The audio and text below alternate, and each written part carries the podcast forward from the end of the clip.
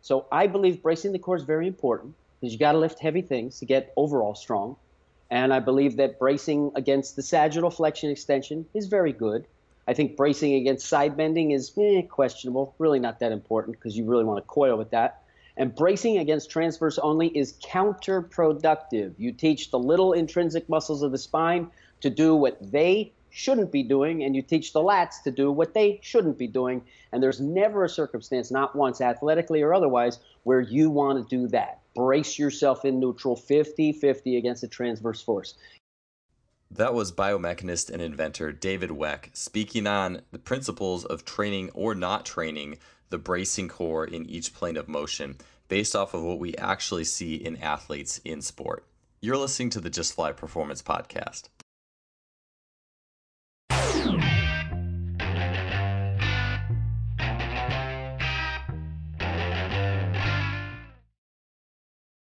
Today's episode is brought to you by Simply Faster. Simply Faster is an online athletic performance technology shop distributing items such as the Freelap timing system, GymAware, K-Box, 1080 Sprint, and the SpeedMat. I've gotten many of these items from Simply Faster and can confidently say that they make today's best training technology available to everybody. The Freelap timing system has revolutionized both my practices and my athlete assessments, allowing me to look at the 10 meter fly capability of dozens of athletes in a matter of seconds. It is wireless, compact, portable, and incredibly versatile. The K-Box and 1080 Sprint are fantastic tools for any coach looking to build speed, agility, and implement training scenarios that go beyond the traditional weight room. The 1080 Sprint is being used by great coaches training some of the fastest sprinters in the world, and it truly represents high performance speed training. I can personally attest that Simply Faster's customer service is second to none, Christopher at Simply Faster responds quickly to queries, and anyone who makes a purchase from Simply Faster is in good hands. If you want to acquire some of the best high tech training equipment available, stop by simplyfaster.com. That's simply with an I, faster.com. They are the future of coaching technology. Welcome to episode 107 of the Just Fly Performance Podcast.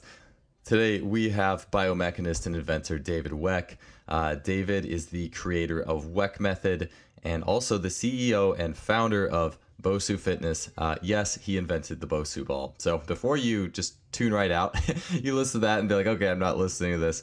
Um, David's knowledge of the human body, biomechanics, and locomotion goes very far beyond uh, the idea of you won't get as strong training on balance balls, or you won't be able to lift as heavy a weight training on balance balls, or that type of of um, paradigm.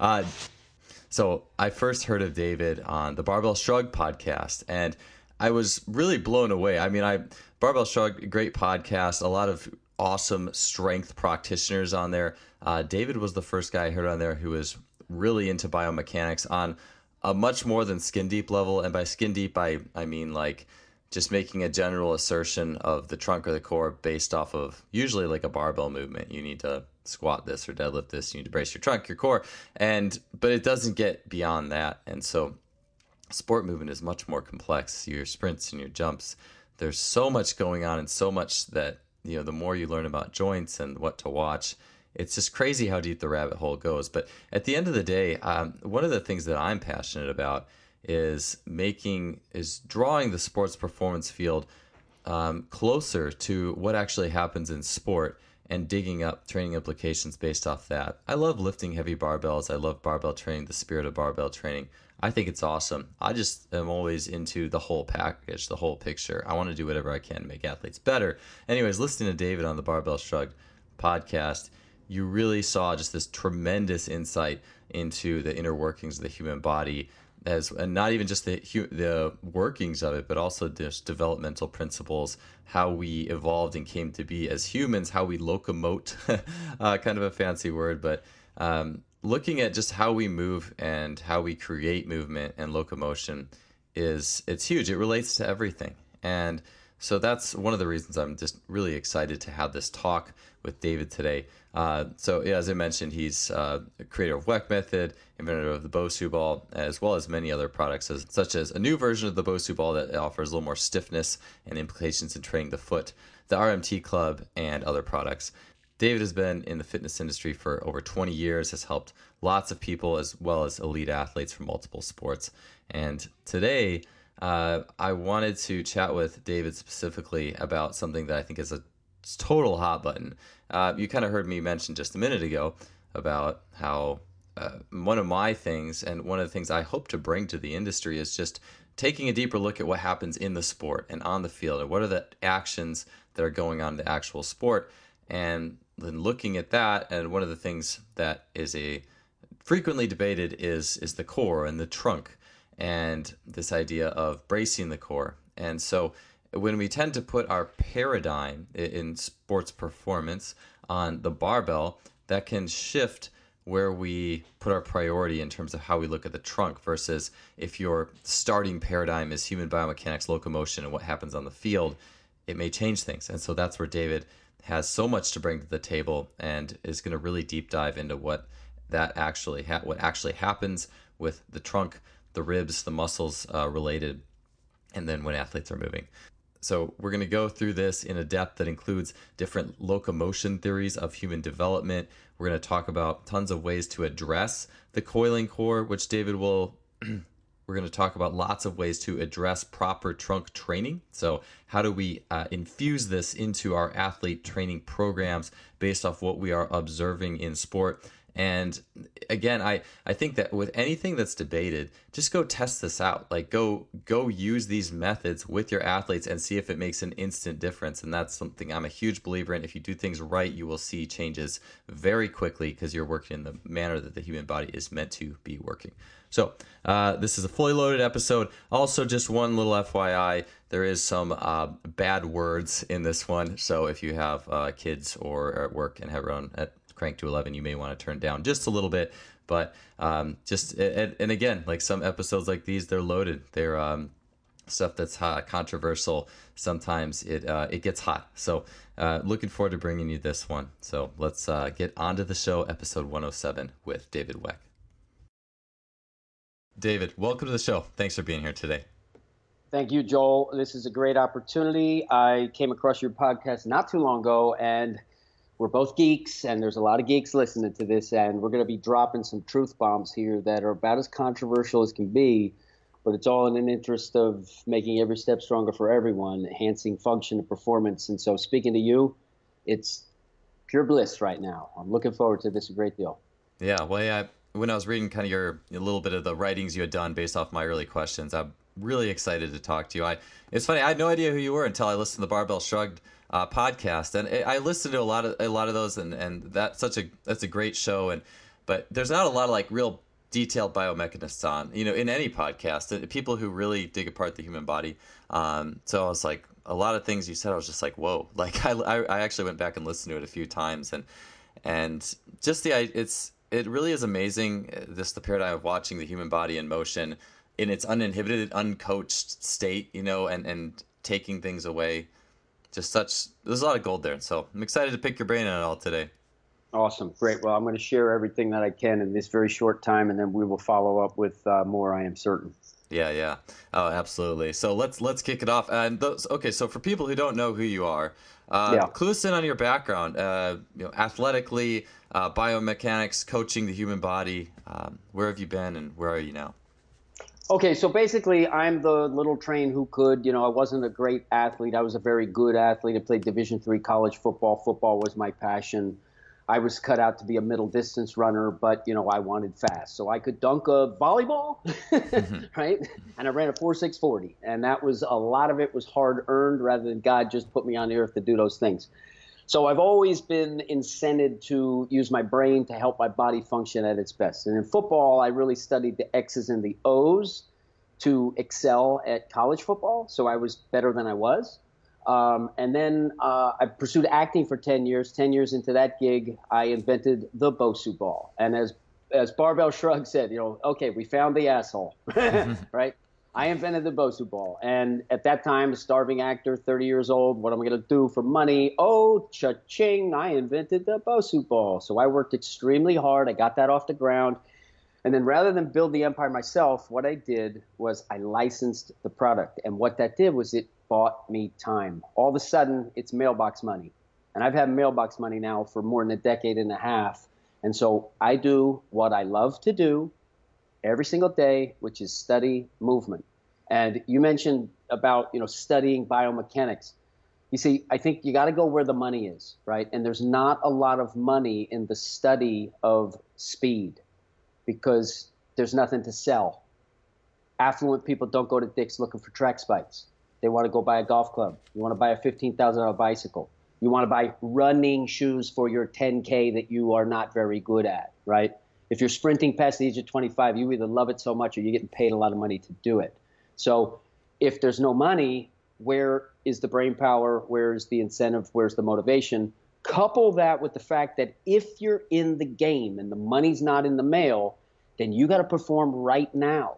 So the pressure's on. You're the strength coach. You're the coach. There are no. There is very little leeway for experimentation, right?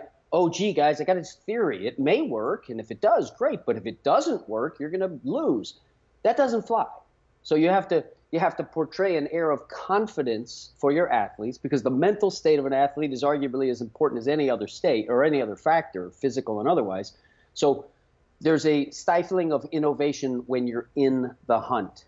And so I invented the Bosu ball. I didn't have to be in the hunt. I could do whatever I wanted, right? And I wanted to study movement. And a long, long time ago, when I first invented it, I said, okay, I am going to master balance measured by locomotion. That's how I'm going to know whether or not I'm making progress. Is it faster? Faster is faster, and that's all that matters. So objectivity is the key. It's the king. And otherwise, we have Christians and Muslims fighting each other. They go to different heavens and hells. Subjectivity is the kiss of death because you get mired in the mud and there's no use in even talking. So what I'm here to talk about is based in the objective reality that there are certain things that you must do at the fundamental level to locomote most efficiently.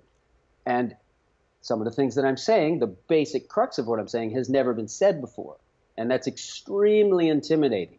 And it was the wherewithal that the Bosu ball gave me that allowed me to go on this journey. And believe me, I wouldn't be talking the way I'm talking, sharing what I'm sharing, the way I'm sharing it, if I didn't know. So that's who I am. Um, you know, if I were a great athlete, I'd you know I'd have finished up an NFL career and I wouldn't know a damn thing about this. so I guess every time we, we go to a health club, we see a Bosu ball sitting there. We can look at that and think of it as a symbol of the time that you've got to invest in human uh, biomechanics locomotion that you wouldn't have otherwise been able to do. Millions and millions and millions of examples of that fact. Yeah, no, it's it's definitely um, the the ability to sit down and study. I think is just so valuable because yeah, so many coaches in the field. It's just hard to have time to breathe sometimes with the coaching hours and the lifestyle in, in those cases. Oh, so it's and and Charlie Francis, who you know I try to read everybody, right? So I I want to learn from every single person. And Charlie Francis obviously is one of the greats, right? Lots to learn from Charlie Francis. Charlie Francis was sleeping on sofas, right? I mean, Charlie Francis couldn't, you know, he couldn't rub two nickels together because he was so passionate about what he did, and you know, you, you don't really get paid that much for it, and it's not, it's not even like you know Freddie Roach, the boxer, right, where you're getting a piece of the purse from Manny Pacquiao because you're his trainer, and if you took the money out of NFL and NBA and you put it all in track and field, well, I don't think Usain Bolt would be the fastest guy ever, because again, you got to go where the money is, and it's a t- we're in this business because we love it. This is what we choose to do with our time. And that's why I love you so much is because when I listen to your podcast, you are curious, right? You come at it with the cup ready to get filled up. You know a ton, and you said something to me before we, you know, talking the other day, where it was, I, it has to pass the test through me myself if it's going to make it to my athletes there is a certain advantage that one has if you are athletic enough to feel the truth. You can test and vet things and then teach it better if you actually can do, because feeling is knowing. So if you've never, you know, if you've never played the guitar, it's hard to teach guitar lessons. No, right on. I I couldn't agree more. I I think that's that's a good lead off to I think what our first thing we, we'll, we can end up talking about is um, the just different aspects of the core and uh, getting into this bracing and coiling idea or bracing versus coiling. And I, the first memory that comes to my mind when talking about uh, speed and the core and what it's doing is is I read an article and it was talking about planks. and it was like basically you can brace and lock down and get this position, but that doesn't mean you're going to be in it when you're moving. And that was like a whoa. Like I was just trying to process, you know, that was like me at 25. I'm sitting here trying to like process this like paradigm shift in my early coaching life.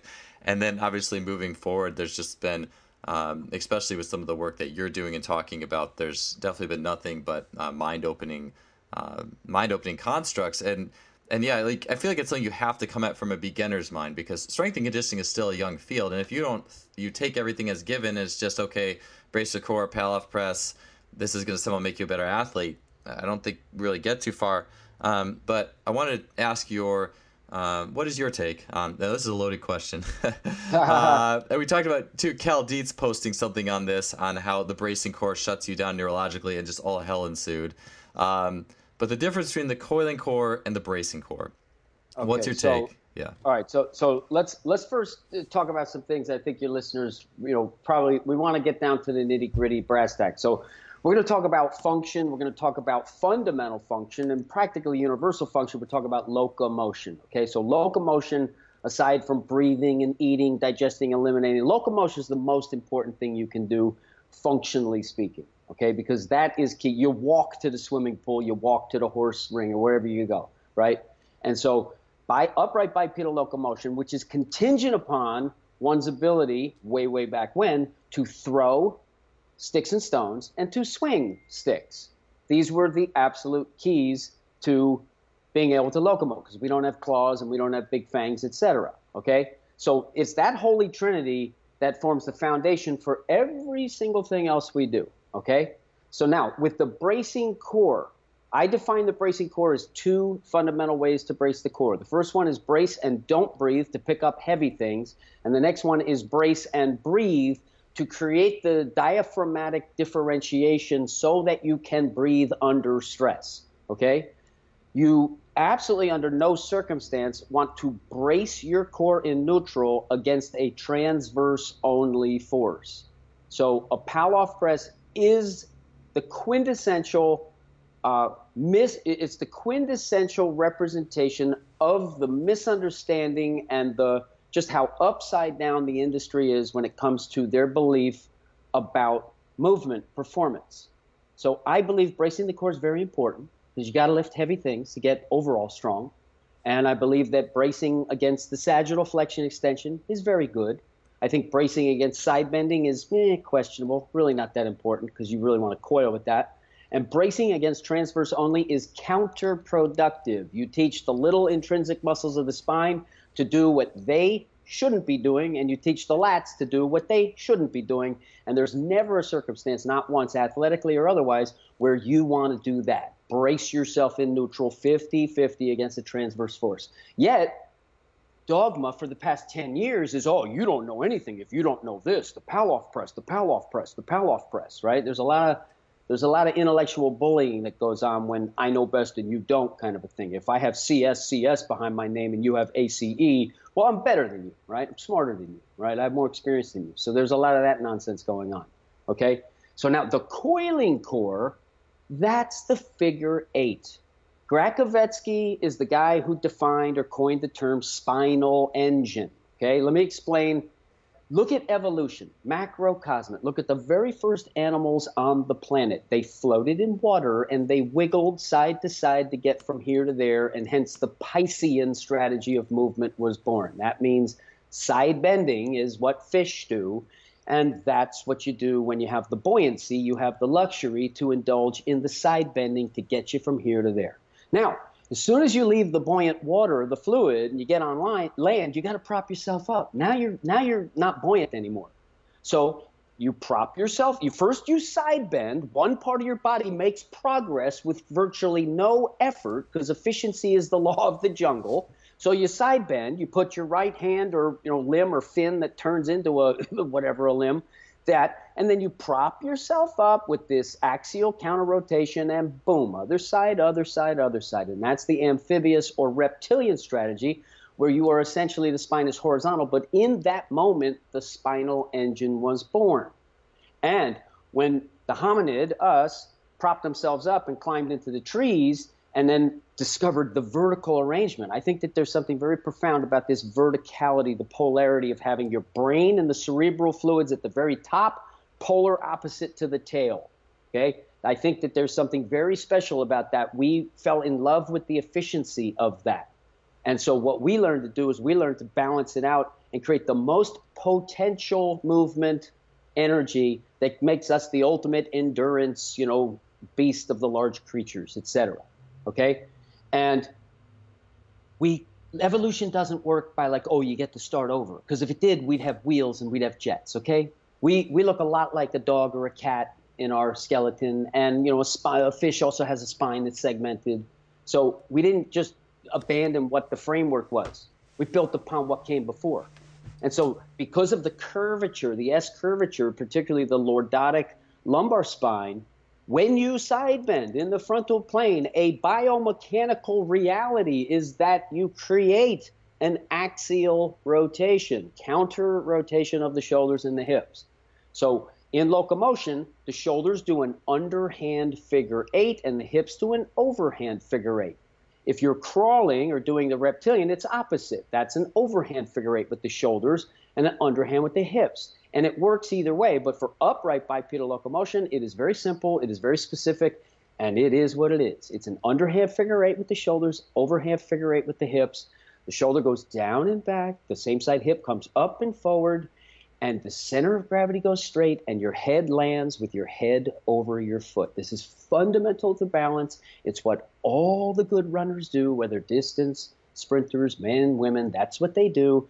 And then you have the pedestrian theory of locomotion in direct opposition to spinal engine theory, which is Gracovetsky. Now, let me just say as an aside, Gracovetsky, he didn't understand the myofascial or muscular consequences to his spinal engine. He didn't recognize the simple truth that the lats are Bo Jackson. You want the lats carry the ball if you want to win the game. The lats bridge and literally connect the hips and the shoulders. It's the lats that lead the locomotion the, the tissue directions of the lats, the multiple origins, everything about them is there for you to optimize the spinal engine. And when you do that, now everybody else on the team, all the other muscles, all the other structure gets to do their role in proportion to support Bo Jackson. Right? We don't want to hand the ball to somebody else. So the lats, Gracovetsky focused too much on the intrinsic and the multifidi and you know just didn't he didn't get it. He understood it from the skeleton. He didn't get it from the myofascial. Okay. And so, oh, there's a kink in the argument. Okay, well, there his whole theory is wrong. No, it's not. Pedestrian theory is that the legs carry the body and that the core does not generate power. Right? The core transmits power from the large ball and socket joints, the hips and the shoulders. The core, its job must be braced so that you can transmit the power. Because in a weight room, when you're squatting or deadlifting, that's what you're doing. All right? But if you're bracing your core in neutral, you basically can lift something heavy. You can't even jump if you brace it in neutral. You got to flex and extend if you're going to jump, right? So brace and by the way, the guy who wins the deadlift contest, he's hunched over because because connective tissue is stronger. And if your objective is to pick up a heavy weight, well, we got to break some rules, and you know, body's going to suffer if we're going to win, right? So pedestrian theory and this is the fundamental problem that has become sort of the dogma and the you know sort of the defining uh, paradigm or foundation of our time is that the pedestrian theory, Gracovetsky was wrong. Now we know better. You have to brace your core because the core doesn't generate power. It couldn't be further from the truth. And once you understand the, the biomechanics of it, it couldn't be more simple. Like, I mean, you'll read something from a predominant expert with 300 peer-reviewed articles about how you got to brace your core to run and you know at the moment when you hit a baseball your core braces.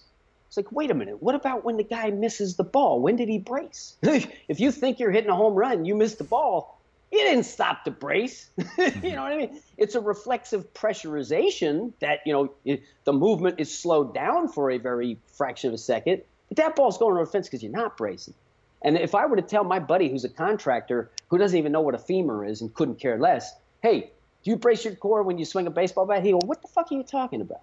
Like, why are you asking me such a stupid question? You know, I'll buy the next round. Or no, you buy the next round for asking me something so stupid, right?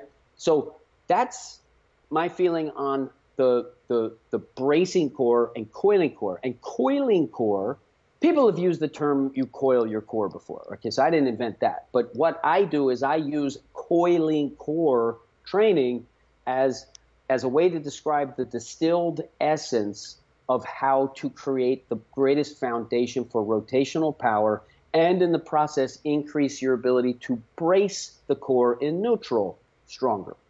And it is a simple, simple formula.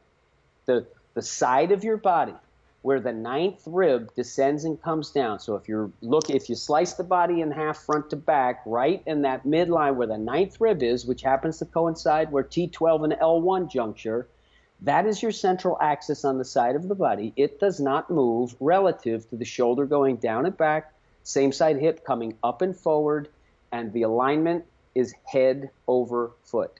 If you do that, and there's very specific exercises you do, you will get an immediate carryover to faster, and you will have the the conventional rest recovery adaptation response that just keeps getting better.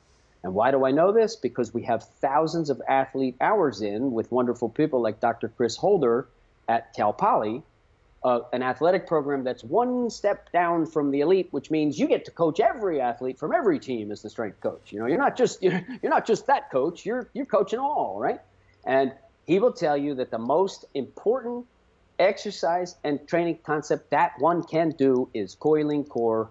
And once you learn it, you can complete an entire set, both sides of the body. You train it ipsilaterally in less than one minute. You don't need to do it a long time. Because when you know what button to press to get the result, well, then boom, you do it, right? And so back to Pallof press, it's based on this concept that the core doesn't generate power. We've got to do this and we've got to do that, right? And so you see it everywhere, and people do multiple variations on it. To, I mean, to boot, and it's worse than a waste of time. It's actually counterproductive. But these athletes are so good at that, you know, and it's not hurting you per se. It just is it's unscrambling it's it's scrambling the egg that you now have to neurologically unscramble. And there's there's the immediate carryover effect is detrimental. And then you sort of you know come back you get out from being discombobulated and now you're back to normal. But there was a cost and certainly a, an opportunity cost for having done that exercise. And the reason i know this is because faster is faster. And if you look at the video you see the clock never lies the video camera, the eye in the sky, never lies, provided it's not edited like a reality show. That never lies either, but it can be misinterpreted. The clock doesn't lie and it can't be misinterpreted. So when you take the, the objectivity and reality and ultimate truth of the clock, and then you, in light of that, you view the video, now you can see the truth. Nobody who is fast braces their core. Yeah, I, to, to run or jump. You're listening to the Just Fly Performance Podcast, brought to you by Simply Faster. Yeah, I agree. You watch the video and you see it. I mean, it's um, a lot to unpack there too. So I'm going to kind of try to walk back through some of the things you said and and, and uh, roll through those just a little bit. Uh, yeah, so one of the things, actually, before I lose this in my mind, because I, I had just thought this while you're kind of saying it at the end, and if I go through everything back again, I'm probably going to forget because I don't have my notepad too today. Um, but it, I, this would be so simple. This would be a great experiment, but I think a lot of people don't think this way is like you said you get the neurological effects of what you just did it sticks with you like if you do complex training where you do a, a, squat and a vertical jump or a clean and a sprint what you just did sticks with you so and, and you you eventually will get out of it. I, have been through enough kind of neuro based like therapy courses. I've seen that kind of happen. But um, it'd be cool experiment like okay have three groups of athletes one group does a bunch of Pallof press then does a 10 yard dash or 20 yard dash one group just does nothing and one group does um, actually i'll have to put in the show notes like the royal coil uh, that yes. you've talked about. Yes. I'll, I'll, put that in there. And one group does that. I feel like if you, rather than arguing, just think if we all, instead of just arguing on social media threads about who is right, because, I mean, you can either be right or you can learn, you know, like, just why don't you you yourself try it like try doing an exercise a priming exercise and see how it affects your sprint. Like do that before you just and going back to i think that would be a really interesting way to solve things rather than just jumping you know into your limbic system and having to defend yourself. But even on the the Cal Dietz video where he was saying look like bracing your core shuts you down neurologically and giving a few examples and then you look through those um, you look through the the threads and the comments, and it's like the people who are really fired up about not bracing, like who are really in love with bracing and don't want to let it go at all, are like the the power lifter people, the Olympic lift. Not that there's anything wrong with that, but it's just if that's your paradigm is lifting the heaviest weight possible, I can see how you would be there. Like that's the that's the standard to you. That's your standard of what makes an athlete in many cases, and so you are going to circle back to your bread and butter when. At the end of the day, it's the the video of the, how the athlete moves on the field is that's your standard, you know, and how do I impact that? And how do I impact the time they ran or how high they jumped? Well, yes. I mean, you're, you're, everything you said is correct in terms of like the goal specific thing. If your goal is to pick up, a, the, the thing about weightlifting, it's similar to sprinting, is you're never done, right? I mean, a baseball weighs what a baseball weighs, your body weighs what your body weighs, but, you know, sprinting, you always want to go faster, and weightlifting, you always want to go heavier, right? And so you, you don't want torsional rotation in weightlifting right? You, you, you, want, you want that packed, pressurized system that is essentially 50 50 because you're not going anywhere but up. And with regard to uh, some kind of a science test, the, the, the most accurate science is the results. Like, and I'm going to go to the Fosbury flop. Okay. So first of all, let me say we've never, nobody has ever scientifically proven gravity. So we could start with that in terms of the people who need the peer-reviewed study. Okay, first let's go figure out and study gravity, and then get that one scientifically proved, and then, and then we can talk about these others. All right. So basically, if you were to take three groups and do this, there's too many other factors that sort of get in the way. You can really only test one person against themselves to get the most accurate, and it has to be longitudinal in the sense that you know let's say you had the flu and you do something well, okay, you didn't do as well, and then you feel great and you had six Red Bulls and you know you, you did better doing something else. So it has to be aggregated over time. And the Fosbury flop is probably the most dramatic representation of a technique change that changed everything, and it doesn't need science. Okay, science came after. Oh well, you go over the bar, but your center of mass doesn't. Okay, yeah, pretty cool. We understand that. But ultimately, who gives a shit? I mean, you know, if I'm talking about just getting the result, what's the difference? And so when somebody says to me, like, you know, I say, hey, look, uh, you know, pulsing the arms is faster than swinging them. Well, you know, I, I want to see the science. Well, okay, well, then you can wait, get in line, and get on later. Doesn't matter, right? You could teach the Western roll, keep teaching it. It doesn't matter, right? Oh, and you know, Pallof press, it's a, it's a, it's a counterproductive area. No, it's not. It's a great exercise. I know John Pallof. Like, oh, okay. Like, I'm sure he's a nice guy. I got nothing against him. The thing's named after him. Big deal. I mean, you know, but is that the criteria from which we're going to judge the efficacy of the exercise? That you like them, right? I mean, and that's why even me, I don't matter. It doesn't matter who I. It's the ideas that are in the ring, and what I'm doing is I'm just banging the drum, saying, "Hey, my idea is in the ring, and my idea is Muhammad Ali. My idea is the best. It's the greatest." It's never been done in seven million years, running faster, carrying weights, and we'll get to that. But part and parcel to it is coiling the core with your head over your foot. And there's a fine line between misinformed and willfully ignorant. And so, caution to anybody out there who has that knee-jerk reflex of, "Oh, that guy Weck doesn't know what the fuck he's talking about. He's a, you know, he's a pussy. He invented the Bosu ball." Right? Because that that can be a knee-jerk response just be careful that you don't come into the arena with your ideas without having done your homework. I am very impatient in terms of making change. Dick Fosbury had to wait eight years to see his technique take hold because the powers that be didn't like it. So they didn't coach it. So four years later, in 1972, the Western roll wins the high jump. Now, how the hell is that possible? You have a in hindsight, it could not be more obvious. Yet, the powers that be, the establishment, the ones who had control, didn't like it, so they didn't do it, and there wasn't social media. Donald Trump is the president. And maybe it's going to be Oprah, maybe it's going to be The Rock. Okay? We live in a different world right now. And controversy is good. Everybody likes to see a fight. And so what I'm doing is I'm banging the drum and I'm challenging people. I dare you not to do this training. Go ahead, stay in your ideas, hold your breath as long as you want. Doesn't matter you're coming up for air because the Fosbury flop gets you over the bar higher.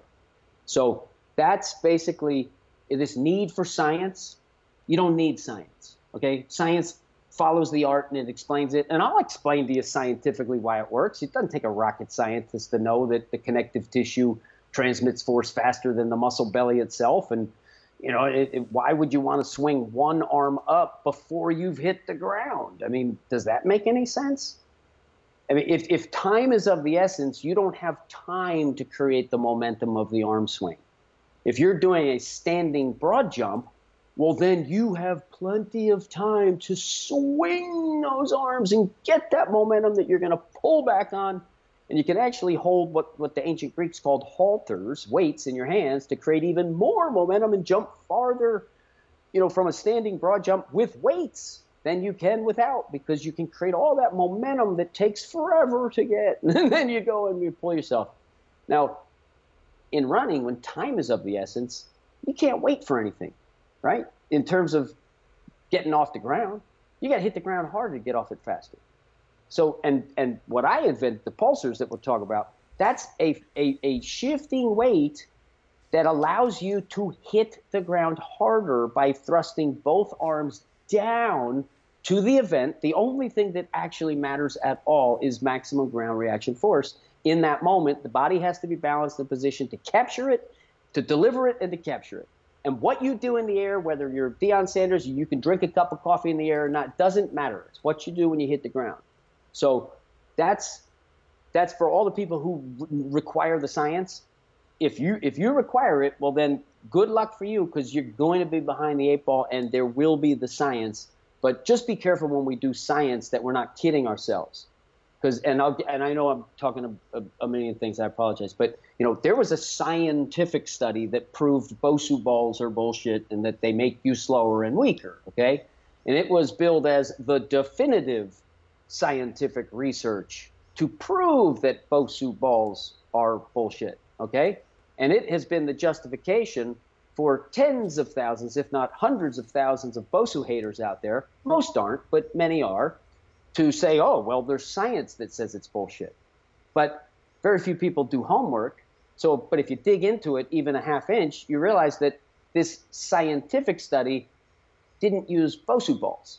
It used something that is completely 100% different in its training stimulus than a Bosu ball.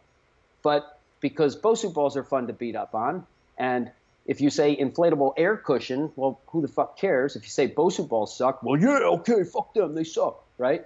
So you get, you know, get you, you've just assured yourself that you're a man. You've just assured yourself that you're strong and you're tough if you say a Bosu ball sucks in certain circles, right? But that was a scientific study that that you know set that out. Stuart McGill's got plenty of scientific studies about how the core, you know, doesn't generate power. Doesn't mean he's right. Yeah, I think I think ultimately, yeah, the research is always based on the what the practice has shown before, and I, I think it is it is tough sometimes looking at like controlled studies versus uh, like like something like how fast did you go? It's uh, it's definitely a different paradigm.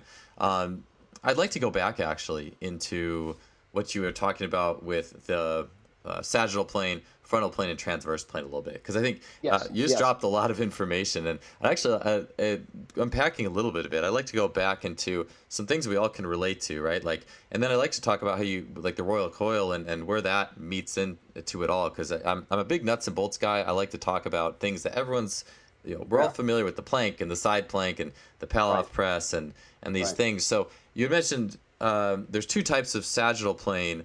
Um, uh, there's the bracing, like you're going to lift something, and then sagittal plane bracing where you're still breathing. Can you uh, go into that just a little bit? And uh, yeah, so right, so basically, you just have to think in terms of pressure, right? You, your body is the boundary. The you know you, you are salt water contained and insulated by fat. Okay, so that's what you are. That's what I am. That's what everybody is. Okay, and pressure is how we you you know create strength. So you have to pressurize and brace, which means like you're fixed in a position to pick something up where you're not, you know, you're not side bending, you're not flexing, extending, and you're not rotating in transverse at all, or you know, twisting transverse.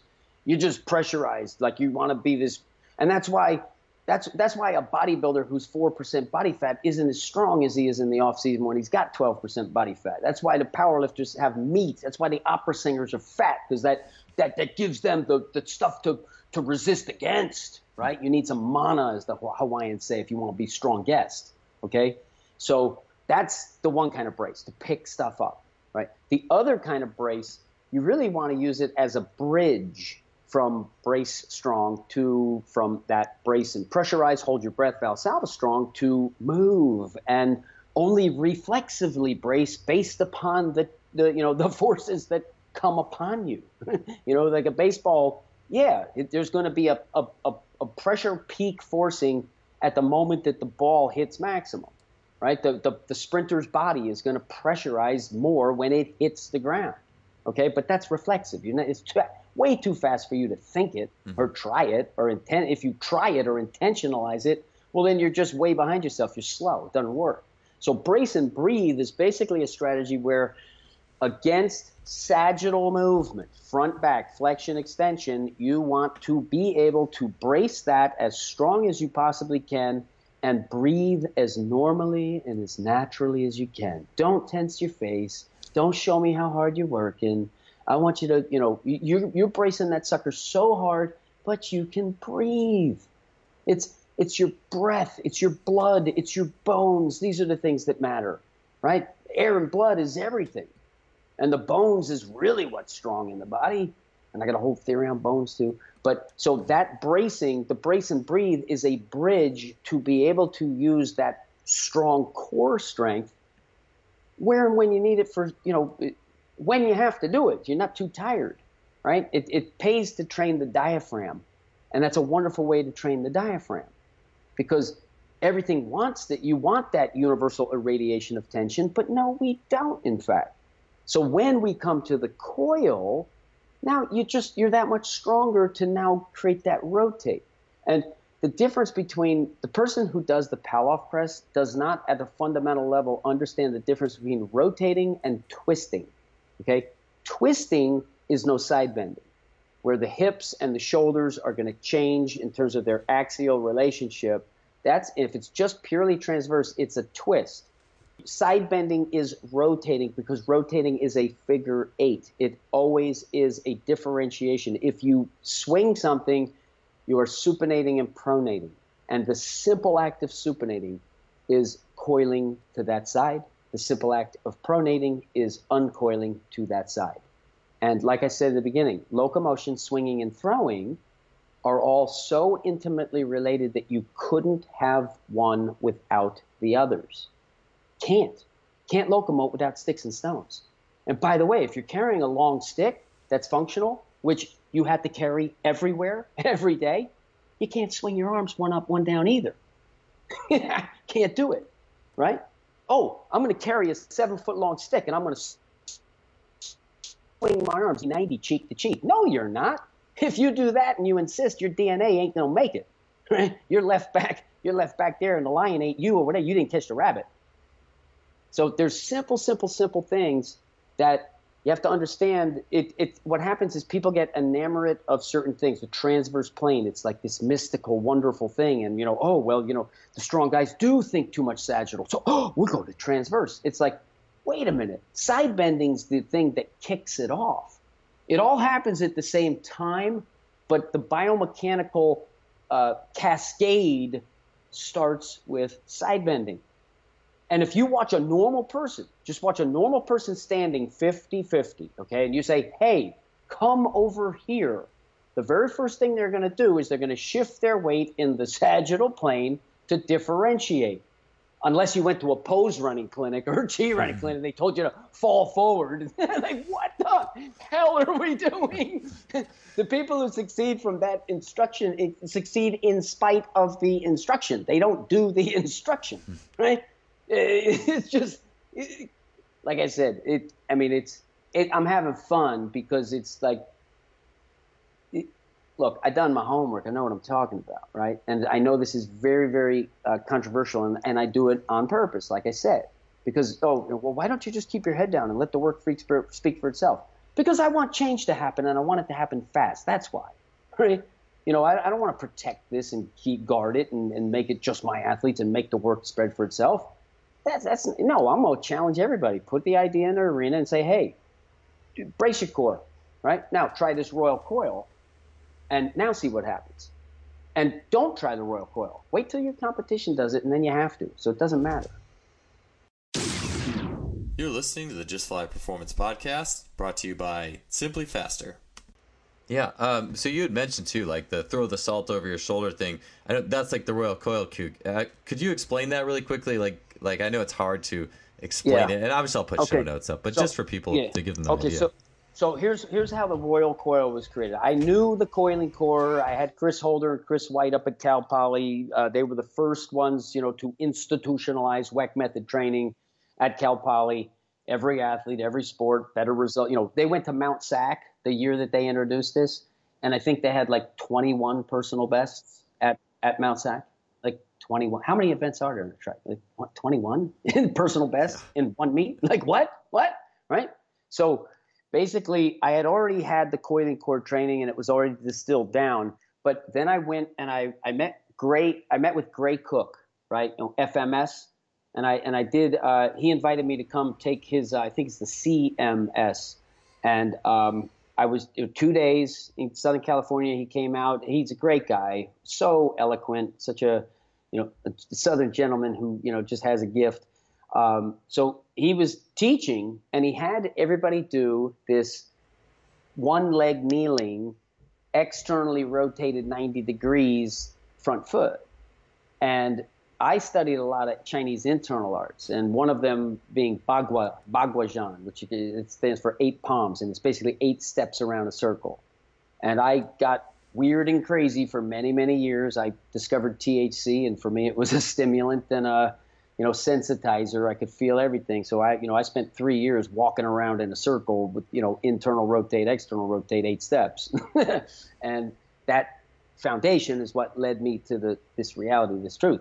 So as soon as Gray put us in that position, I was just like, holy shit. I I got up and I went to the back of the room so that I, you know, behind everybody, so I wouldn't be the distraction, and I just started doing my thing okay? Because I felt like, oh my gosh, this brings me back to that. Oh my gosh.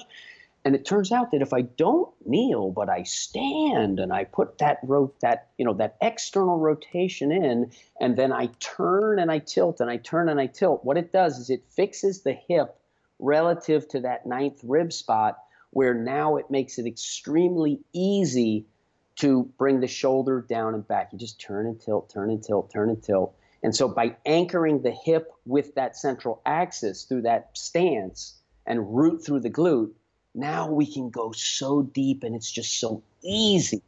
And what you do for an athlete who's never done it is you, you have them stretch that area, the lower lat. It's, it's as low into the lat as you can get, right? It's the fascial origin of the lat. And you, as they're stretching, you rub that spot, and you make it warm, right? You make it warm because they're going to cramp if you don't do it and and it gives them that mind, that mind body, like oh, that's where I'm supposed to feel it. And you do that on both sides, you know, get them nice and warm. You feel that spot that got hot. Oh yeah, yeah, that's what we're gonna hit. And then they do it, and they're like, holy shit. And then you got to do the other side because it's like, oh Jesus, I'll walk around a circle if I don't. You do the other side, and ba boom, you've got this feeling of like Jesus, your figure eights start. You, you watch like you know Deion Sanders. Watch these guys that get that swag. They got that strut, right? that's underhand figure eight with the shoulders and head over foot. And they do it because they're big cats. They like efficiency because they feel efficiency and they didn't have to figure out efficiency. Ask yourself when when is a panther out of balance? At what point is he doing a 90 degree lunge, you know, rotating in the transverse plane, holding this or that? Like you can't move from that position. So unless you're doing some kind of a stretch, why the hell are you doing it? You're getting tired, right? sweating, is there a maximum carryover to that particular movement if you're training yourself in a position that you literally couldn't move out of that lunge? Big cat would never do it. Yeah. I'm not saying I'm not saying that there aren't circumstances when a, a, specific lift where you're not in some you know poised to pounce position is is is necessarily bad. I'm just saying that if you're doing lunges where you ain't poised to pounce, I'm not going to do that. and I would say like, well, can you explain to me why you're doing that? Like, I don't get it when I can coil that lunge and make it so that you're like 10 times more powerful. You can sustain the position for as long as you want. You're rooted through the glute, loading through the ball of foot, right? And you be faster as a result. You throw farther, you hit harder. Like, which should you rather do, right? It doing step ups, doing step ups. Why the hell are you doing a step up without teaching a person to line the head up over the foot? Why the fuck are you doing A skips where you're landing without your head over your foot? Like you watch DeSean Jackson, you know, on YouTube, and he's doing A, you know, he's doing the conventional what he'd been taught, 90 90 cheek to cheek, you know, A skip, da da da da da, all braced up core, and then watch him run. he, he abandons all that bullshit. He abandons it because he's fast. you know what I mean? Like you just spent 25 minutes warming him up, and you didn't do coil it once, you didn't do head over foot once, you didn't.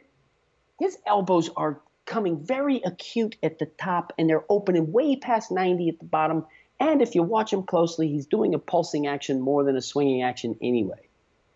And even a moderately athletic person will pulse their arms to jog slowly. Okay? I guarantee you, Joel, that if you, if I say, hey, Joel, jog over here, head over foot, but boom, but boom, but boom, and both hands will be going down until that moment of landing, but boom, but boom, but boom. It's only when we try to go fast that we, we sort of resort to this preconceived notion that, oh, we have to swing the arms, which is actually not as fast. Yeah. Yeah, I like uh, what you were saying too about like it's just, it's just interesting, right? Like the athlete who can do all the robotic warm-ups that's all wrong, and then come out of it and and still be good, and you know we don't we don't really notice it, and, and we think what we were programming was was somehow helping them, but they were they were great anyways. I was yeah, I was talking with you before about uh, a little bit that guy from Indonesia just won the under 20. There's a big news story about him. He, he doesn't even afford running shoes, and he probably isn't that much of a coach. But yeah, when he opens up a top end, he's whooping everyone's ass, largely because a lot of things he was not coached to do. Um, well, and it's interesting, real quick. Like Usain Bolt, when's the last time you know in Usain Bolt's career? He went a long time since he actually ran really fast. You know, we thought at 958 that we were going to see better than that, and we really didn't. You know, what I, what was his? Did he run a 969 after 958, or like he really didn't run that fast after that? Relatively speaking, we were looking at you know, can he go 94? But and I believe, and I don't hold me to this, but I believe his coach Glen Mills. I think I saw somewhere him say yeah, he's got too much side to side movement. We're, you know, we're trying to work on that and straighten him out. Like, oh, okay, hmm, that's curious. Michael Johnson does a, you know, an analysis on TVC on the BBC of Usain Bolt. Oh, Usain Bolt doesn't have technique. He's all over the place, side to side, you know, blah blah blah. You know, look at Justin Gatlin, and he freezes the frame. Justin Gatlin's all coiled. it's like, uh, okay, I'm not seeing the same picture. And he's telling, oh, you know, he's all side to side. His head's got to stay here. His shoulders got to stay level. Well, Michael, let's go to the video of you setting the world record and let's see the shot from the front, Michael, and let's just take a look at how you did it, right? Side to side, shoulder going down, underhand figure eights. So here's a guy, best in the world, you know, legendary, who doesn't even know what he did. So his construct is incorrect. He's incorrect, and he's telling everybody. So if you're wrong at the most fundamental level, like there's a fundamental problem. And I'm just here, I'm the little boy who's just pointing out King ain't wearing clothes. Like, and it's going to end. And all I'm doing by banging a drum like this is I'm bringing attention to it, and it's going to take care of itself. If I'm if I'm right, I'm right. If I'm wrong, I'm wrong. You know, time tells, and time has told on the stopwatch, and now the calendar is going to confirm it. It's just you know, it's just a matter of moving forward and we can all be friends in the end. I mean, I have plenty of respect for a lot of the contributions that all these people have, and Michael Johnson knows certain things that I don't know for sure, you know, and I can't program and and sort of have you peak at the right time. I don't have experience in doing that. I'm a biomechanist. I can't tell you what to eat. I can't tell you, oh well, do you know eight do do eight 120s. I can't tell you that. I, I can tell you how to run every single one of those eight, you know, those 120s or whatever the hell you're going to do better. I can tell you the things you have to do in the weight room to make you better. So anyway, that. yeah. yeah. no, I I, uh, I actually have, I have a follow up question, then a transition question. So my follow up question is this: I actually um, just you mentioned the the coiling uh, fit in with the lunge, and I actually did notice. I noticed in step ups when I've done video on people doing step ups, if you don't coach it, they actually do put their head over the foot because they have to if they're not gonna like unless they're gonna like just eat shit and fall over. For the most part i mean i guess you could try not to but i feel like it'd be really really difficult. But if nothing well, else it's like that is a teaching point you know? Well and i mean watch the watch the non-athlete hike up half dome and as you get to the top they are putting their foot on the next rock. They're putting their head over that foot. They're putting their hands on that thigh and they're going up. Because you knew you know that they have to now it's the it's the guy you know who's so hell bent on the sagittal plane who is strong enough to do it poorly. he's all yeah. out of balance. He doesn't even know he's out of balance. so it's all relative to each individual. And so there are and and everybody who does it can do it better. It's like just because you're Sergey Bubka doesn't mean you couldn't get better, right? I mean, it's all relative to himself or you know herself and you got to shave the onion real thin at the top. The gains are much much harder to get and come by, and they're small. They're measured smaller, but you can still get better until you can't. Technique, Tony Little. Technique, technique. it's about how you use yourself. At the end of it, that's what you can control. You can't control what God gave you. Yeah, I was gonna, I was gonna along the lines of the step up too. I was gonna ask you. So lunge with the coil. Um, that seems like it would yes. actually blend a lot of really important qualities together. How does oh, that work? Oh, oh, it's magical. So here's what it is. Steve Cotter is a dear friend of mine. He is a lifelong martial artist and a move, a master at movement, and you know, extremely intelligent and learned and practiced, etc. Extremely powerful. When I showed him the Royal Coil, he had had a rich history in the Bagua, and he goes like this. He goes, "Huh." Your lats are your feet. Okay? Your lats are the most important movement muscle. And some listener out there, whoa, I don't like that you said that's more important. You know, okay, is the omohyoid or whatever, is that muscle more important than the lats? Just get over it, okay? They're all important. Your internal obliques, yes, okay? And your glutes to the lat, okay, I get it. You're an anatomist. I'm a biomechanist.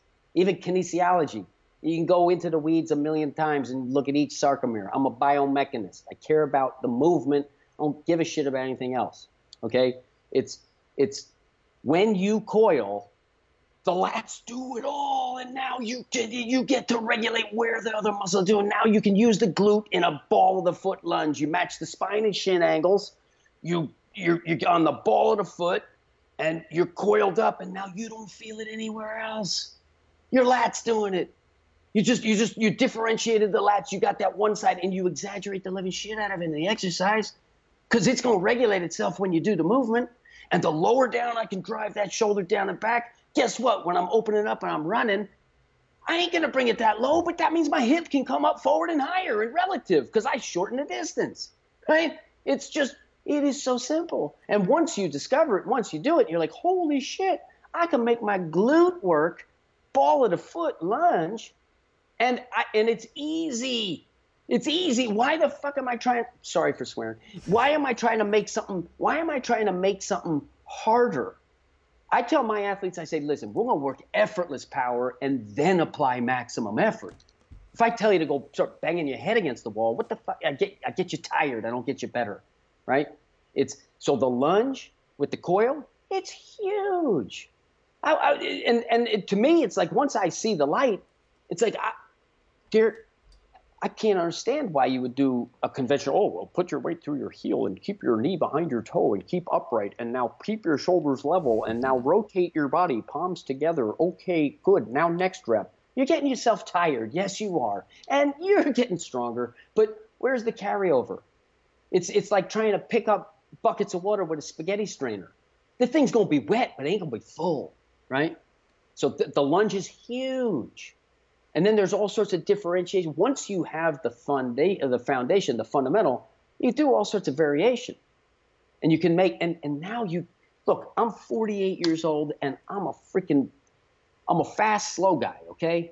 like, you know, I'm not fast compared to someone who's fast, but I'm fast. And if you unless you're fast, I went up to Cal Poly where every single athlete does the coil, they do the pulse, they do the Weck method 45 deadlift, they do the, the, the Bosu Elite compression, every single one of them. And I'm running repeat 100s with these guys at 48 years old, and I didn't stretch. And I'm not coming in last place. There's certain kids who are going to beat me, and nothing I could do to beat them. They're just better than me. But in the skilled positions, I'm not coming in last place. In the skilled positions, 48 years old, and I didn't stretch. Yeah, when you do it right, you don't need to stretch, or well, you shouldn't need to stretch yeah. anyways. But well, it, and and that's one where it's like, look, I'm not against stretching and all that, but I don't stretch. I'm lazy in that terms. I don't like to stretch. Why? And look, yeah, I'll stretch a little, like you know, like a cat stretches, but I don't want to sit there and stretch for a half an hour. Oh, yeah. Like I just don't want to do that. if I were competing, maybe I would, but you know, I'm not, so I don't.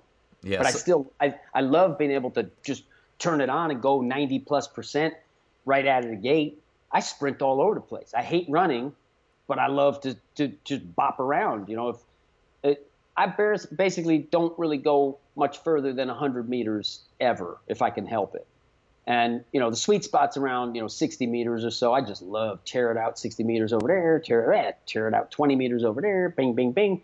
I, I'm known at the stores that I frequent. When I go into the drugstore to get my prescription, I come choo choo choo choo choo, and then since they know me now, they don't worried that I'm running out too. But they're like, oh, you're the guy that runs. mm-hmm. And the irony is, no, I don't run. I just love to move with that efficiency. Yeah. Uh, yeah. It's, it's, it's really interesting when you, uh, like, when you can move right, you know, and how little you have to warm up when you move correctly. I, I wanted to get into that lunge real quick. Maybe we can get a show notes in there. Like, so yeah, in terms yeah, of like, so, let's say the left leg is forward and yep. are you coiling then with the left shoulder down yes. and the left hip up? So yes, okay, that yes. makes sense. I understand yes. that. So basically, what you're doing, what you're doing is you take care of it with the lat, because once you take care of it with the lat, now everything else is just anchored with that lat, and your lat becomes your foot. Got it. So your lats or your feet was a very prophetic statement from someone who knows movement, and like I said at the beginning, feeling is knowing, right? You know, if you don't know what orange juice tastes like, I could describe to you in you know a trillion words, and you it, just a simple solution here. Take a sip. Now you know, right? And so once you feel the coil, okay, now you know, right? And then once you see the enhancement to your performance, well, there's your incentive to do it. And time and energy efficiency, it's huge. You don't need to. You don't. And I insist when I train somebody, the only person who I'll make really tired is Dominick Cruz because he's an MMA and he needs you know five times five five minutes five rounds. Mm-hmm. So I will make him very very tired, but not anyone else who I work with do I make really really tired. I just say, look, if you want to get really really tired, we'll go somewhere else. You can do everything like methodized here, or else go somewhere else. like I don't care. And when you leave here 90 minutes later, I want you to feel like you go play. I don't want you to feel all like wrecked. It's not about wrecking. You don't take a thoroughbred is not a donkey. You don't whip the sucker, right? You got you got to treat the thoroughbred right. And even with Dominick, everything we do is still like methodized, but it's just the sequencing and the rest and stuff. And we're, we're sacrificing maximum power for him. If I wanted to make him jump higher, well, we wouldn't crush the shit out of him metabolically like that. We just wouldn't do it, as you know. Yeah, I'm definitely a believer that you have to do things right before you make them, I guess, quote unquote, hard. Like if you work hard first, just do wrong. You're going to do wrong a lot and get wrong in the system a lot. Yes. And yes. Uh, before, uh, and yeah, even like um, I think you and I were talking a little bit about Marvin Marinovich's training methods and how the, the athletes who tell me about that, who have been through this program, like it doesn't make you sore. Like your body is working the way it's supposed to. It's almost as if like you get sore when your body is like has to learn a way to move that it wasn't supposed to naturally or something like extra the sagittal plane overloading the sagittal plane I don't. I mean, I like lifting heavy weights, but I, you know, just it's easy to, uh, I think, see things see things differently sometimes. Uh, I wanted to ask you a question that bridges things in because I, I, think we got about time for yes. one more, and uh, that's this. Okay, so people who would say, um, you know, playing devil's advocate a little bit here. Okay, so you have a studies, yeah. brace your core. Um, I, I have, let's say, I have a, a, coach who's like, you know, I got a lot of uh, kids, like young kids, and they're all over the place when they run, and their core is obviously weak and terrible and so I'm going to uh, you know brace their core, and then they'll hopefully get better. What um, what are your thoughts on that scenario? and uh, maybe you can see where I'm like leading you right. the, oh. I'm, I'm, I'm, I'm, lining you up for the next question, but uh, well, yeah, I mean, okay, yeah. There? So I mean, that that's that's just a terrible excuse. Like I, there was a trainer in my gym once, okay, and I had, uh, you know, sort of, you know, in order for me to not have have to wake up at five in the morning, I passed off a guy and I said, okay, you do this, this, this. You trail me for four sessions, and then you're gonna do it. I came in the gym and he had this guy doing like dumbbell bench presses in a conventional one arm row. And I just, I, I was just like, what the fuck is happening? Oh, well, you know, we're just doing this as a baseline. So I'm like, what the fuck are we doing? It's like, get the hell out of here. Go do that shit somewhere else. You're not doing that here. You're not going to waste a second. So for a seven year old, no, I'm not going to teach him to brace his core because you don't want to brace the core. I'm going to create games and fun, and I'm going to let the kid make as many mistakes as necessary because I don't give a shit I just want that kid to be excited to come back, and I'm going to layer in stuff that makes him better. And give me two months with that kid, and I'll make him better. Okay? That's how you train a kid. You don't teach him to brace his core and do wrong things in a path to doing it right. That's a terrible excuse. Oh well, I'm just you know. Oh well, he's so bad anyway. Well, come on. That just means you, the coach, do not know what to do. And I get I get livid about that because I mean, look, this kid, his time and energy is precious too. Why the fuck are you teaching him something wrong? Well, it's because you don't know better. You mean well, and I get that. And like I said, there's a fine line between misinformed and willfully ignorant. So once you heard the message and you now start being willfully ignorant, like some people, well, guess what? Your relevancy in the industry to go down, down, down. Because what's happening is like popcorn pop, pop, pop, and then plup, plup, plup, and then pretty soon, in terms of swinging the arms one up, one down, that goes away. Pallof press, brace your core like that, that goes away. It's gone. You can't even count the popcorn. And it's because the competitive nature of athletes forces them to do the Fosbury flop and not the Western roll, even though there were hundreds, if not thousands, of coaches who had a massive problem with that and were unwilling to change until the change happened. And it's the same bullshit today. It's the same, but there's a deafening silence amongst a lot of the experts, and I know because I've reached out to some of them respectfully, right? You know. Yeah, I wanted to, to use that to kind of lead into the arms a little bit because we're running out of time, but I definitely wanted to touch on this because you mentioned it already, and I because I I've seen this myself with like the pulsars, uh, and and just like getting the arms right in many cases fixes what we thought was like a weak core. You know, like oh, you have a weak core, you need to go do whatever lift and a bunch of abs, and then you'll be better. But then all of a sudden your arms are, are fixed and you're linking in the fascial system and now yes. whoa, maybe you didn't have a really yes. weak core. Yes. You know? Like so anyways, talk okay. a little bit about arms. Okay. Um probably just a few minutes on you know swinging yeah. and uh, yeah. what are what's good arm practice in that in that realm? Okay, so so so basically look, we want to use that we want to use as much connective tissue as we possibly can. Okay? So the muscle belly its job is to support the connection between the connective tissues and to generate, you know, power force, you need connective tissue right? And if you look at a good athlete, even a moderate athlete, jog around, they're going to be pulsing their arms, going to land head over foot. Okay, that's the what they're going to do because there's no pressure. So they're just going to do what feels natural, right? And they're just going to do that, and that they're doing it correctly because now they're using connective tissue. Okay, so now with the arms, if let me go back to what something that Charlie Francis said. They were talking about the hip flexors. Charlie Francis, you know, he didn't know what I know about the arms. He knew you know tons more in terms of many other aspects. I'm not trying to say that you know he's still one of the greats and someone I study a lot, but he said one time I'll never forget. He said, "Well, if you're if you're running right, how much work do the hip flexors actually have to do?" Right? If you're doing everything else right, how much work do the hip flexors actually have to do? And I'm not saying don't make your hip flexors strong. I am saying you got to make them strong the right way. But when you pulse the arms. It's a double down pulse. It's what you do when you jog slow, and it's what Deion Sanders, Randy Moss, Lawrence Taylor, Darrell Green, uh, Walter Payton, Bob Hayes, the list goes on. Even Usain Bolt himself, like he he doesn't do it flawlessly, but he does a pulsing action. Your shoulder doesn't pop up on either end of the stroke if you're swinging your arms. Okay, if if if you're swinging the arm the way your coach taught you, your shoulder's staying down low. His shoulder ain't popping up the way Usain Bolt's shoulder popped up real high because he's pulsing with his elbow, not his hand. So he's not making maximum use of the mass of his hand, which he could had he been trained to do it. Okay? So in order in order to run your absolutely fastest, the best pulser in the world ever was Deion Sanders. And you think in terms of straight ahead speed a lot because you deal with track athletes and you're really a jump specialist as far as I know because I've seen your stuff on jumps and it's amazing, right? But multi-directional, the pulsing of the arms, it, it pays even a bigger return because you got all those breaks and cuts and stops and goes, and every single one of those you're not pushing out of the break. Now you're popping, you're bing, and now it's a connective tissue jolt because you use both hands. And the foot that's hitting the ground is the is the hand that's coming forward, right? That's the side that's hitting the ground. Why in the hell would you be swinging the arm up at the moment that you're hitting down?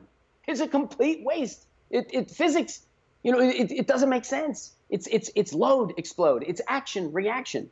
So if I'm a if I'm ahead of myself by having my right arm coming up and my right foot going down, well, how the hell am I applying maximum force to the ground? And remember, when you jog slowly, you're doing it right. It's just, it's the construct. You know, we, if you take a human being, you don't expose it to other human beings walking, that human being ain't going to walk. It ain't going to talk. Most coordinated part of your body is your mouth and your tongue and your eyes. Second place is your hands. Fastest part of your body is your eyelids. Second place is the hands. And we know that we use connective tissue in swinging and throwing, right? Well, why the hell wouldn't we use connective tissue in sprinting? Deion Sanders does, Randy Moss does, Darrell Green does, Bob Hayes does, Usain Bolt does, but they, none of them were coached to do it. Yeah, no, right. Uh, it, the, the fascists make sense too. It just, it, it, it, and then it feels it. As soon as you feel it, you're like, oh my God. It's like Phil McConkey. I trained Phil McConkey. He's a master sprinter. He was a New York Giant, played in the Super Bowl. So I watched him as a kid, you know, and now I've worked with him now a couple years. At, he's running now 60 meter dashes and 100 meter dashes, and now the 300 meter hurdles. Believe it or not, he may even be like the gold medalist in the world at the 300 meter hurdles. We're discovering it's pretty remarkable. But he is running faster at 60 years old than he did at 56 years old. And at the master's track level, above the age of 50, you get one tenth of a second slower every year. That is the mean average. So the record for the 55 year old is a half a second slower than the 60 year old. And that's a mean average. And so that's what's happening, okay? Give or take. He is faster at 60 than he was at 56. And I remember the practice. It was right, it was before I had invented the flight fight pulsers. I taught him to pulse because I taught him to coil, and the coil goes hand in hand with the pulse. And he's one of these guys who's reluctant to change. You know, he's been doing it his way for a long time. So you got to, like, you know, you got to lead the horse to water very gently and feed him a little bit of salt so he'll want to drink it, right? And then I taught him the coil. He got the pulse. And in that practice, he ran three 120s, okay? Three 120s in that practice. First two 120s, I record every single rep so I can analyze it because I can't see it in real time. The third 120, when he got the pulse, he took one fewer step and he outran the rabbit. And this year old him who could, you know, basically stay half a step in front of him to pull him along. You know, okay, anytime I want to dust you, I can, and you know, pull up a body length. This guy was so discombobulated because Phil McConkey ran, he ran like you know what six, he ran six and a half feet faster than he did the the, the first and second rep, and you count the steps, and he he ends on the other foot this guy who's running rabbit didn't win that rep. and his form broke down as he's coming down the lane. And just like, what the hell? Like, I can't, I can't beat him. right? And then Phil McConkey, he just, he laid, he goes, he goes, and he goes, and I'm not even as tired because I'm using connective tissue. And again, go to, you know, go to Deion Sanders. Right? And then go to some, go to a moderately athletic person running slowly. They're pulsing their arms. Yeah, I've started and, to notice that. Yeah. Yeah, exact exactly, exactly, and it's head over foot too. Anybody who tells you it's not head over foot does not know what they're talking about. They say, "Oh, you got to keep your head in the middle." Run, go, go, put your head over your foot and get the hell away from them as fast as you can, because yeah. they, are not helping. I, one of the, the beautiful thing of it all is like like Charlie Francis, you know, your arms swing down, not back. And also, it was funny. I was reading James Smith's uh, applied speed training again not too long ago, and he was saying, give a Charlie anecdote how the arms are like neurologically closer to the brain than the foot, like the the order of the signal, and how the the hands can change everything. And I'm just like, wow, this is so important. And it's just funny. Like you'll hear these posts, see these posts on social media and Twitter and stuff, on like how like not to coach the arms and the arms don't put force to go and everybody likes it and i'm like you guys even think about like what you're what you're liking. You're like I'm just like the I mean the biggest changes I've seen have been like I I alluded to like I've seen someone with a very weak core. You would say throw pulsers on, run, and all of a sudden everything's like aligned and i didn't have to do any sort of you know dead bugs i mean not that dead bugs are bad or whatever but like i didn't have to do anything that's like core oriented to fix that i i they just tapped into their fascial system and stabilized the system. Like that's pretty cool. Like yeah, that's simple yeah. too. It's not complex. It's really easy. Well, it's like it's it's it's almost like if you're playing the guitar and you don't hold the string down right on the fret, it's not going to vibrate well, right? As soon as you get the right position, hold the, the that string down, bing, it's going to play. And so that that it's like that fascial ding. It, it shoots the force through you very very fast. And the other thing I would say is all, it's all important. So when I say your internal oblique, you know, if, if, if you subscribe to the to theory that your internal and external obliques are your rotational muscles, well then you where the hell is the lat? I mean, mm-hmm. what are you talking about, right? Yes, they are, and they're important. If we cut them, you wouldn't be able to move so well. But it's the lats, and the lats, the lats are going to bring that hip up and forward for you, mm-hmm. and then add the hip flexors, then add the you know the abdominals. But you can't do it without Bo Jackson. The lats are the most. Gracovetsky has this amazing video of a guy who's born without legs. The guy's walking, right? He, and what he's doing when he's walking, he's doing overhand figure eights, hmm. but it's still the spinal engine.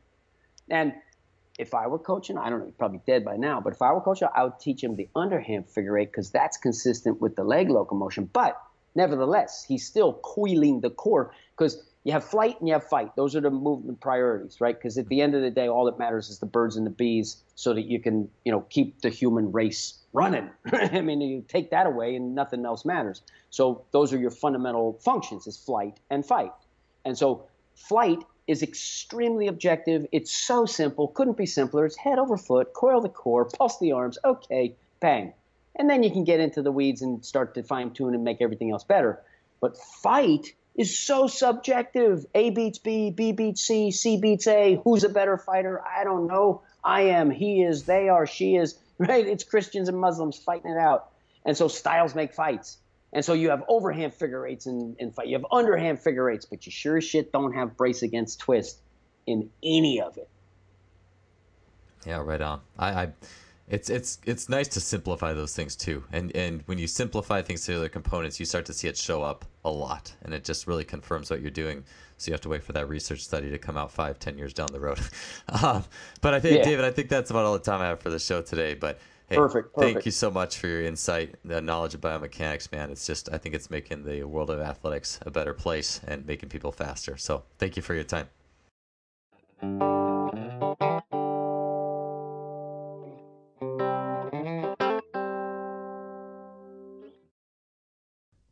Thanks for tuning in for that controversial but extremely informative episode. I can't imagine that you didn't i mean especially if you're like me and for a period of time when you were just getting into the sports performance strength and conditioning industry it's it's brace brace brace and all these different um, ideas revolving around that and the myriad of exercises revolving around that and all of a sudden you look at the coiling and you look at videos and you see it and it rocks your world and there's all these new training implications and things that can deliver instant results and I hope you guys have fun playing around with that. If nothing else, just looking at athletic movement in a new light and have something new, having brought something new to the table.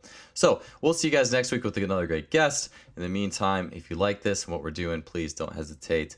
If you have your phone on you, uh, drop us a five star review. Would love that on iTunes, Stitcher, or whatever you're listening to. Also, uh, visit our sponsor, simplyfaster.com, suppliers of high end training technology. Freelap timing system being my favorite timing system. That thing rocks. They got force plates, they got EMS units, contact grids, K box, and more. Check them out. We'll see you guys soon.